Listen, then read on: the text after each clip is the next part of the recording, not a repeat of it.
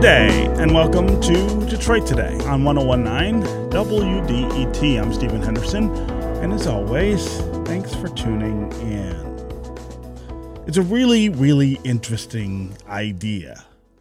The state of Michigan is spending $5 million in federal COVID relief money on what they're calling a vaccine lottery. Now, the idea behind the My Shot to Win lottery is, of course, to motivate vaccine hesitant and resistant residents to get their shots as inoculation rates remain really sluggish here in our state.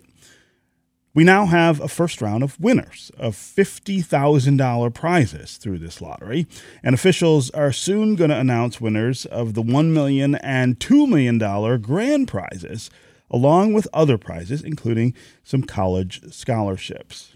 But after all of the hope and all of the hype surrounding this lottery, it looks like it's actually not working. That's because vaccination rates haven't improved in any significant way since the governor announced this incentive. My next guest says no one should be surprised by these underwhelming results. That's where we begin the conversation today. And joining us now to talk about why the vaccination lottery may be failing is Dustin Walsh. He covers healthcare for Crain's Detroit Business and has a column in Crain's this week titled Vaccination Lotteries Don't Move the Needle on COVID Inoculations. Dustin, welcome back to Detroit today. Thanks, Stephen. Uh, so, what have vaccination rates looked like since the governor announced the My Shot to Win sweepstakes? And this was back on July 1st. Right. So, well, they they've improved about less than one percent, um, and, and that's uh, that's that's how many more people have gotten the uh, uh, the vaccine. So, so the actual rate has declined significantly um, since May. Um, you know, vaccination rates have fallen 75 percent in the in this in the state of Michigan. Um, so, really, you know, the number continues to trend downward for how many people every single day uh, get inoculated. Um, so, so by that measure, it, doesn't appear that the the vaccine uh, lottery has, has done much to, to, to, to improve that. Hmm. So, you say it should be no surprise that this program is failing. You say these programs simply don't produce the correct incentive, but it's money. Fifty thousand dollars in some cases, one million and two million dollar prizes. What what's wrong with offering money to people to get uh, vaccinated? Right. Well, if you look at who's left to, to get vaccinated, all of us that, that really wanted to get vaccinated have, have done so. So the, the people that are left are really the people that have a strongly held belief against the vaccine for one reason or another. Um, generally speaking, I think when you get into certain communities, you can you can make an argument that access is um, is the real deterrent. But but in the in the general broad public, it's just people don't want to get it.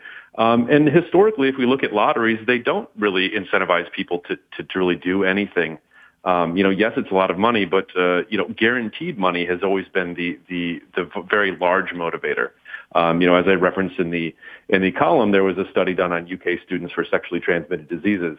Uh, the control group, only 1.5% of the population received a screening. Uh, when they added a lottery, which was only 200 British pounds, so it wasn't a ton of money, but for a college student, that's decent money.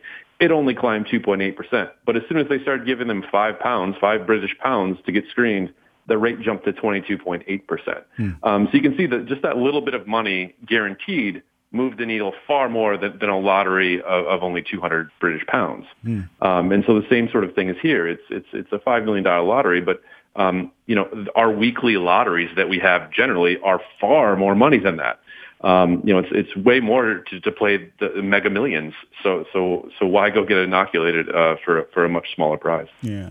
So so how does this fit into the pattern of other states that have tried similar lotteries with the hopes of boosting their vaccination rates? Are are are states striking out all over the place with this? Yeah, more than half of the U.S. states are doing some sort of lotteries. Um, they're often uh, usually it's money. Um, some cases it's scholarships. Some cases it's guns. In the case of um, uh, Montana, I believe. Um, but there, there, there are states that are trying it. Uh, more than half the U.S. states are trying it, and none of them have, have really improved. I mean, there are plenty of states that, that aren't doing these lotteries that are actually doing better. Um, New Jersey is, is high, has a higher vaccination rate than, than Michigan. Um, you know, so, the, the list goes on. Um, so, so, really, no state has really improved their chances here at you know getting a large number of people uh, inoculated uh, via lottery. Hmm.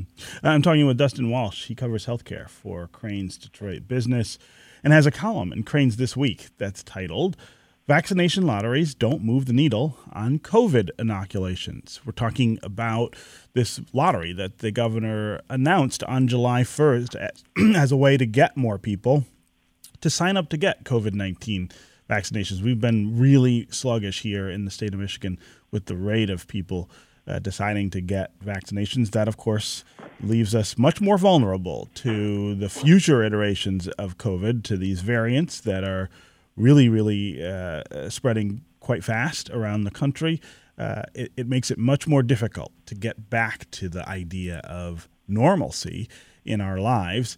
Uh, the governor came up with this idea and figured, uh, hey, maybe this will maybe this will convince a lot of people uh, to get the vaccination. The early results suggest it has not. That uh, it hasn't moved the needle in any significant way. if you'd like to join the conversation, we'd love to hear whether you are somebody who entered the My Shot to Win vaccine lottery and whether it motivated you to get your vaccine.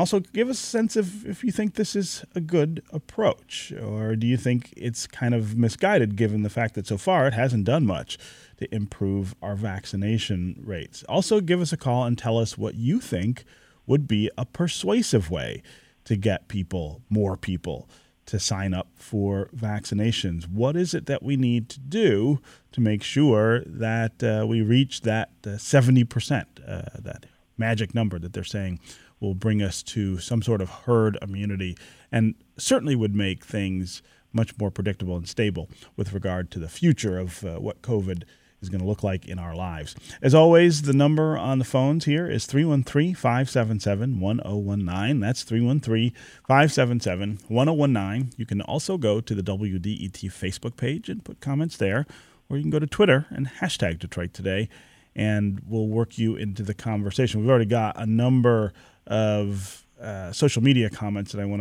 to I want to inject in the conversation here. David uh, on Twitter says full approval by the US FDA would not hurt, might give more organizations the courage to make the vaccine mandatory. I think that's a really interesting idea.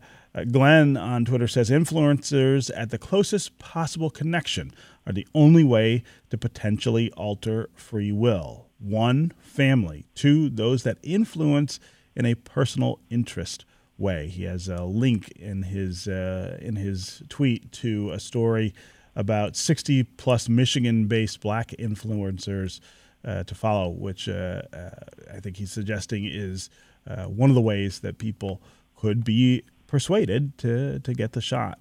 Um, uh, Kelsey, uh, I'm sorry, it's not Kelsey, Aunt Squirrel on Twitter says, Death of a loved one. Impending death is a pretty good motivator. At this point, it appears that's what's left. Uh, as always, again, 313 577 1019 is the number here on the phones. Let's go to Audra in Detroit. Audra, what's on your mind? Hi. Hey. Um, I was just going to say if they're willing to give a million dollars away in a lottery, why not just divide that money up into $100 increments and give it away to the first however many people that is? Just like they said that was working a little bit with the five pounds. Mm-hmm. So, yeah, if you want to give away the money, actually just give it away to the people. They all need it. So yeah, uh, Audra. That's my comment. yeah, Audra, that's a great. That's a great. That's a great idea. Uh, Dustin Walsh did. Did the governor and and her people consider that kind of approach as opposed to doing it the other way? Well, they may have considered it, but I think there's a. By the way, I agree with that approach. Um, giving people money um, would would in fact move the needle. Uh, the issue is that it's it's far more expensive. So if you look at five million people, um, you know the governor needs um, some 600,000 people to get to the 70% goal. Um, you're talking about everyone getting eight dollars and change if you're just using five that five million dollars. Um, so I think you know by that it, this is the cheapest way, and, and in a way it's a it's a five million dollar marketing campaign more than a giveaway. Um, so, so you, you know, it just maybe the marketing campaign didn't work. Uh, but yes, obviously, giving people money directly would would certainly do a, a bigger thing. It's just a lot more expensive. Mm. Uh, Audra, again, thanks very much for the call and the really inventive uh, suggestion. Let's go to David in Royal Oak. David, what's on your mind? Hey, good morning, guys. Hey. You know, um, I would agree with Audra. That's a good point. It probably would help. But the truth is, no one that doesn't want to get vaccinated is going to get vaccinated, whether you offer them money or a lottery ticket. And that's fine. What we need to do is stop worrying about other people. It's not about scaring them with the new variant. We're already on about the fifth new scary variant. And the truth is, I know people who have been around it who didn't contact it, and I know people who have got it and didn't get very sick, and that's fine too. Everyone needs to just worry about themselves at this point. Hmm. David, uh, I, I understand that perspective, but I gotta say, I really don't uh, don't don't agree. I mean, first of all, we, we do have to worry about each other here because, a- as we've seen with COVID, you know, it doesn't doesn't discriminate. Uh, everybody is sort of equally vulnerable if they're not vaccinated. Uh, it's also true that there are people who are immunocompromised, people who have other kinds of conditions, which means they can't get the vaccine. And those of us who choose not to get the vaccine uh, are making them more vulnerable by by carrying and spreading the disease uh, m- more freely.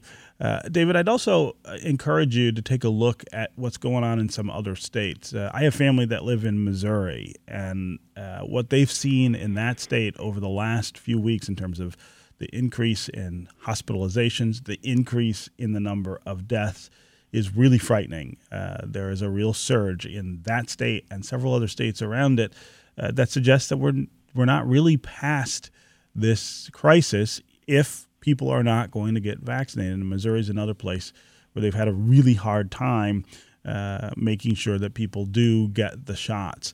So, uh, David, I mean, the the the idea of all of us kind of living on an island and every person for themselves, I think, is an attractive ideological uh, position to some folks. Uh, it, it is not a very practical approach to this, and it's quite dangerous. Uh, it's not just about our own free will here. This is about the collective good, and I know it's hard sometimes to think about doing things for that good or for others, but uh, this is a place where where we really do need you to do that. Um, so again, appreciate the call, but really disagree with your take here.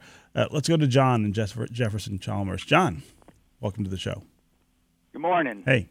So I, I just have to start off by saying uh, that viewpoint is why not only this pandemic, but just where we are in this world, it, we are not islands. We are all together, and uh, we're in this together. So, what I want to speak to is uh, the good news from the uh, entertainment industry, and they're going to pretty much demand vaccinations for actors, stagehands, and and everybody else. And I think that's great because uh, I'm very fearful of of where this is going. Yeah, yeah. Uh, John, I really appreciate the call uh, and the comments. Uh, uh, Dustin, this this idea of all people for themselves and and not kind of connecting the dots with regard to the way that this is a community issue is at the heart of what the governor is trying to get at here. Maybe uh, the approach here is is too individual. In other words, that uh, it's not necessarily about whether you can get money for it, but what are they doing to try to to try to coax this idea that we need to get the shot to keep everybody safe. Right. I mean, to, to Glenn's tweet uh, that you had mentioned earlier, uh, you know, yes, you know, you, talking to your family, talking to your doctor, um, you know, these are the things that, that are sort of, you know, been pushed out there that people hope will, will sort of do it. Um, I, I will argue that money is inevitably the greatest motivator to do anything. Um, but you know, the really the most effective tool, as as the last caller mentioned, is mandates. Um, you know, if we look at what's gone on in uh, in the health systems, um, you know, locally, Henry Ford and Trinity have have mandated the vaccine. Um, you know, to to uh, you know protests and everything else. But um, you know, if these health systems are sitting at the 60 to 70 percent range of employees vaccinated, getting uh, you know up to 100 percent or 99 percent. Um, that's a, that's moving the needle a lot, and uh, you know, healthcare is the largest employer in the state of Michigan. Um, so if they all start mandating and, you know, the, all those systems are sort of sitting in that 70% range right now and they get up to, you know, we'll say 99%, uh, assuming 1% uh, disagree, leave, quit, or fired, um, you know, that's a lot of people uh, mm-hmm. to, to get uh, vaccinated. So um, I do suspect mandates are going to happen a little more broadly, um, particularly in the healthcare industry, and, and um, especially after the FDA approves the Pfizer vaccine, which could happen, um, we assume, in the, in the next month or 2 mm-hmm. Um, so I think that's when you're really going to see it, um, you know, and and hopefully we get to those numbers. But um, you, you know, you, you're right. I, I don't I don't know. It is a dangerous idea that that people can do whatever they want. Um, uh, while while of course you know individually you want to agree on that, um, you know this is why we are seeing the the different variants, um, and it's only a matter of time before one of those variants makes the vaccines almost useless. Yeah. Um, and so that's why we everyone is being urged to to actually get vaccinated. Yeah, yeah. Uh, let's go to Lisa and Taylor. Lisa, welcome to the show. Hi. Hey. Um, I got my vaccine in January, so I entered the sweepstakes, but I also work at a federally qualified health center where we've given a lot of vaccine. And the people who are coming in now, they know they know about the lottery. They're happy if I tell them about it. But the reason they're there, there's two reasons. Either they were in the wait and see camp, they needed to see what happened to people around them before they decided, or finally their mother or their grandma or their auntie got to them and told them they had to get it, and finally wore them down. Mm-hmm. Um, that seems to be much more effective. That one-on-one communication with people they trust. We can throw facts and figures at them right now. They know those. They just need to see on a level that speaks to them a reason to get the shot. Huh. Yeah, I, Lisa, I'm really glad uh, you called and shared that perspective, uh, and, and, I think the idea of you know people who are on the ground and experiencing this. Uh, um, that that makes total sense. The the the personal approach, the the individual convincing that uh, that people are trying to do. Um, it's it's a really difficult argument to have. It's a really difficult conversation to have. But as you point out, it seems to be working at least uh, with with with some folks. Okay, we're going to take a quick break, and when we come back, we are going to continue this conversation about the vaccination lottery and other methods of trying to get our fellow Michiganders to take the shot. We want to also continue to hear from you. 313 577 1019 is the number on the phones. That's 313 577 1019. We'll be right back with more Detroit Today.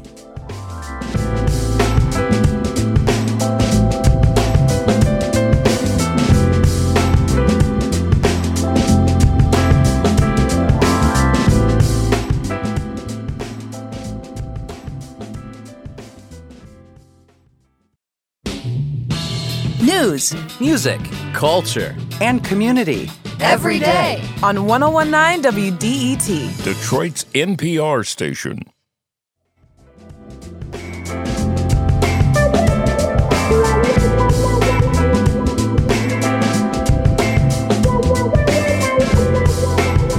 You're listening to Detroit Today on 1019 WDET. I'm Stephen Henderson. And as always, I'm glad you've joined us. My guest is Dustin Walsh. He covers healthcare for Crain's Detroit Business and has a column in Crain's this week titled Vaccination Lotteries Don't Move the Needle on COVID Inoculations. It's about the failure of this incentive that the governor came up with on July 1st to essentially treat vaccinations like a lottery that uh, you could enter and win as much as $2 million for getting vaccinated.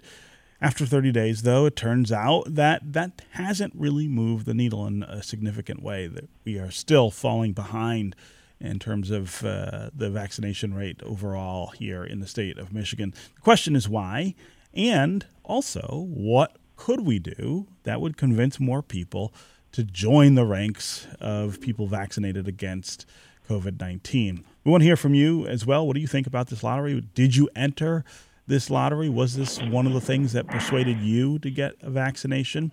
Uh, also, give us a call and just tell us what you think about the idea of trying to convince people that they need to get the shot. What are the things we should be doing? What methods do you think would actually work? 313 577 1019 is the number here on the phones. That's 313 577 1019. You can also go to the WDET Facebook page and to Twitter. Put comments there, and we'll we'll work you into the conversation. Uh, let's go back to the phones here. Chris in Detroit, you're up next. Hey, Stephen, thanks for taking my call. Uh-huh. So there was an earlier caller named Dave uh, that, um, you know, expressed, a, I think, a somewhat controversial view that comes off a little bit flippant.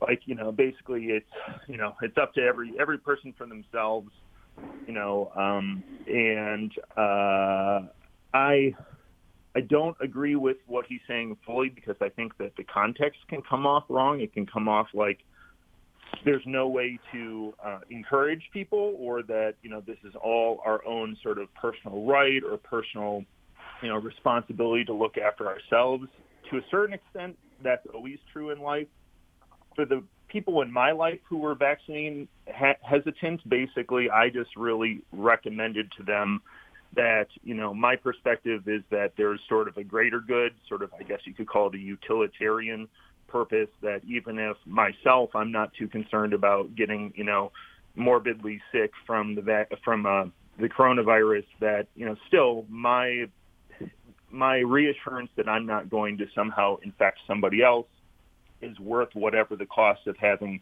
been vaccinated is. And I think that's been somewhat effective. Hmm. But realistically, lotteries and um, coercive measures I think are only going to go so far. I mean, there are a lot of people within the public that really are not going to willfully take on this vaccine. So to that end, like I think that what the, the former caller Dave was trying to represent is to a certain extent a degree of realism Mm. Insofar as that people are ultimately going to choose to do what they're going to do, and to a certain extent, we we as the public who are vaccinated, who have done the most that we can do, I don't, I don't think that we can. We spend a lot of energy worrying about those people, Mhm. and I think the best thing that I would really recommend is if you can lean into in a positive way, you know, your your people around you and your community, and encourage them to understand that this is the way out. You know, I, I was riding my bike, you know, in uh, in Old Redford yesterday, and I saw a guy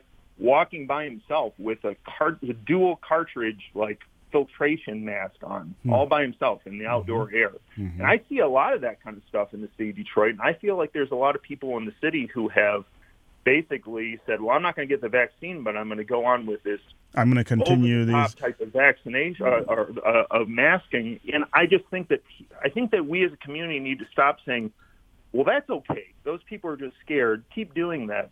No, you shouldn't do that. You should get the vaccine Yeah. because that's a preventative Chris- measure. And I, I think that's an important point. Yeah, that Chris, I, I, Chris, you- I appreciate the call and, and, and the points you're making here. And and uh, listen, I I think that that there is a difficulty in convincing people to change their personal behavior. But I also think that one of the things that we haven't talked a whole lot about, and that probably ought to be a, a little more subject of conversation, is how the private sector deals with this. Right?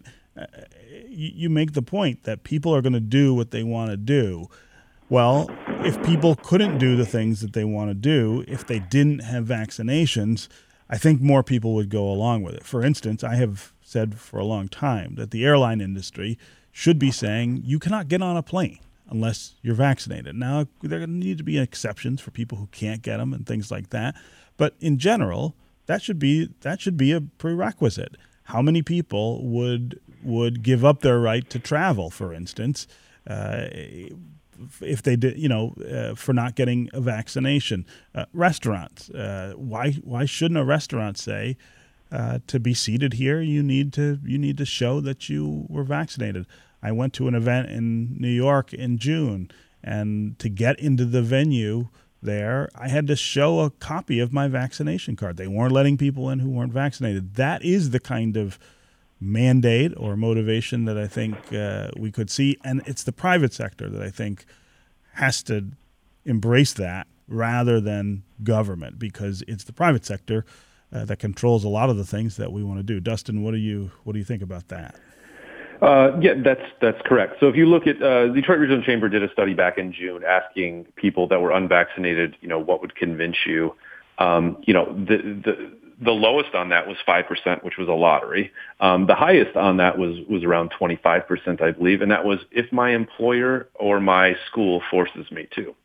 Um, so I think, I think that's going to be the biggest thing. And then below that, as you had mentioned, is going to, you know, baseball games, uh, concerts. Um, people really want to do those things again. And if they can't do those things without getting vaccinated, maybe they will. Um, but I think, you know, I think the biggest move around that, as you said, in the private sector, is going to be the employee mandate. Mm-hmm. Um, I think a lot of employers are sitting on the fence simply because of the worry of lawsuits, even if you know they are they are well within their legal right. But dealing with a lawsuit is is expensive and painful, um, and they don't want to do it. Right? They don't want to force their employees to do it. But if if these variants keep happening, um, and we can't control this, uh, you know, I like to think of the auto sector. Um, you know, manufacturers. Um, you know, it was a nightmare. It has been a nightmare. People do get sick on the plant floor. Mm-hmm. Um, you know, they try to keep this quiet and they try to have these protocols in place, but they don't always work, and it's not a, a good thing. Particularly when when I will mention that we are in the middle of a um, a labor shortage. Mm-hmm. Uh, they need every employee on that floor to work. They're already working insane hours and overtime. So if we can't get this uh, under control, I, I have to imagine that there are going to be some extremes, and they're going to start pulling the mandate card um, for employees um, at these plants, or you know, you know, I think the health sector obviously goes first, but it, but it could go down, um, and that's when you really start seeing numbers move. People people you know want to have jobs; they don't want to lose you know uh, retirement plans and everything else. Yeah. Um, and so th- that's really where I think you know the biggest uh, motivator is, is is is really being forced to. So so before I let you go, Dustin, I want to ask about the future of this lottery program. Is it going to continue? And maybe also, if you could weigh in on whether you think maybe it's just too early to determine whether it's effective. It's only been 30 days, uh, 21 days, in fact. Uh, of course, yeah. That's, that's, it, it's very possible that, yeah. that maybe just not enough people knew about it, or or you know it's going to take time, and, and maybe people you know start seeing these winter winners on the news. They saw last week, and then t- today in another half an hour they'll be announcing more. Um, so maybe that will incentivize people. It's it's entirely possible. It hasn't worked. It didn't work in Ohio. Um, uh, so so I, I'm sort of skeptical that it's going to work at all, but but it is possible.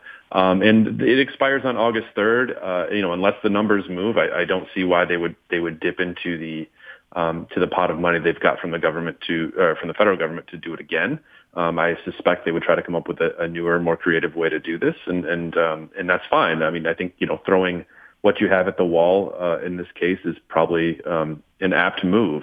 Um, so n- no harm in trying. Um, it's just we have to recognize when things don't work. Yeah. Okay, uh, Dustin Walsh, always great to talk with you here on Detroit Today. Thanks so much for joining us for this conversation. Thanks, Stephen. Pleasure. We're going to take another break, and when we come back, we're going to talk with an author and psychiatry professor about her book, which explores the intersection of mental illness and mass incarceration. Stay with us for more Detroit Today.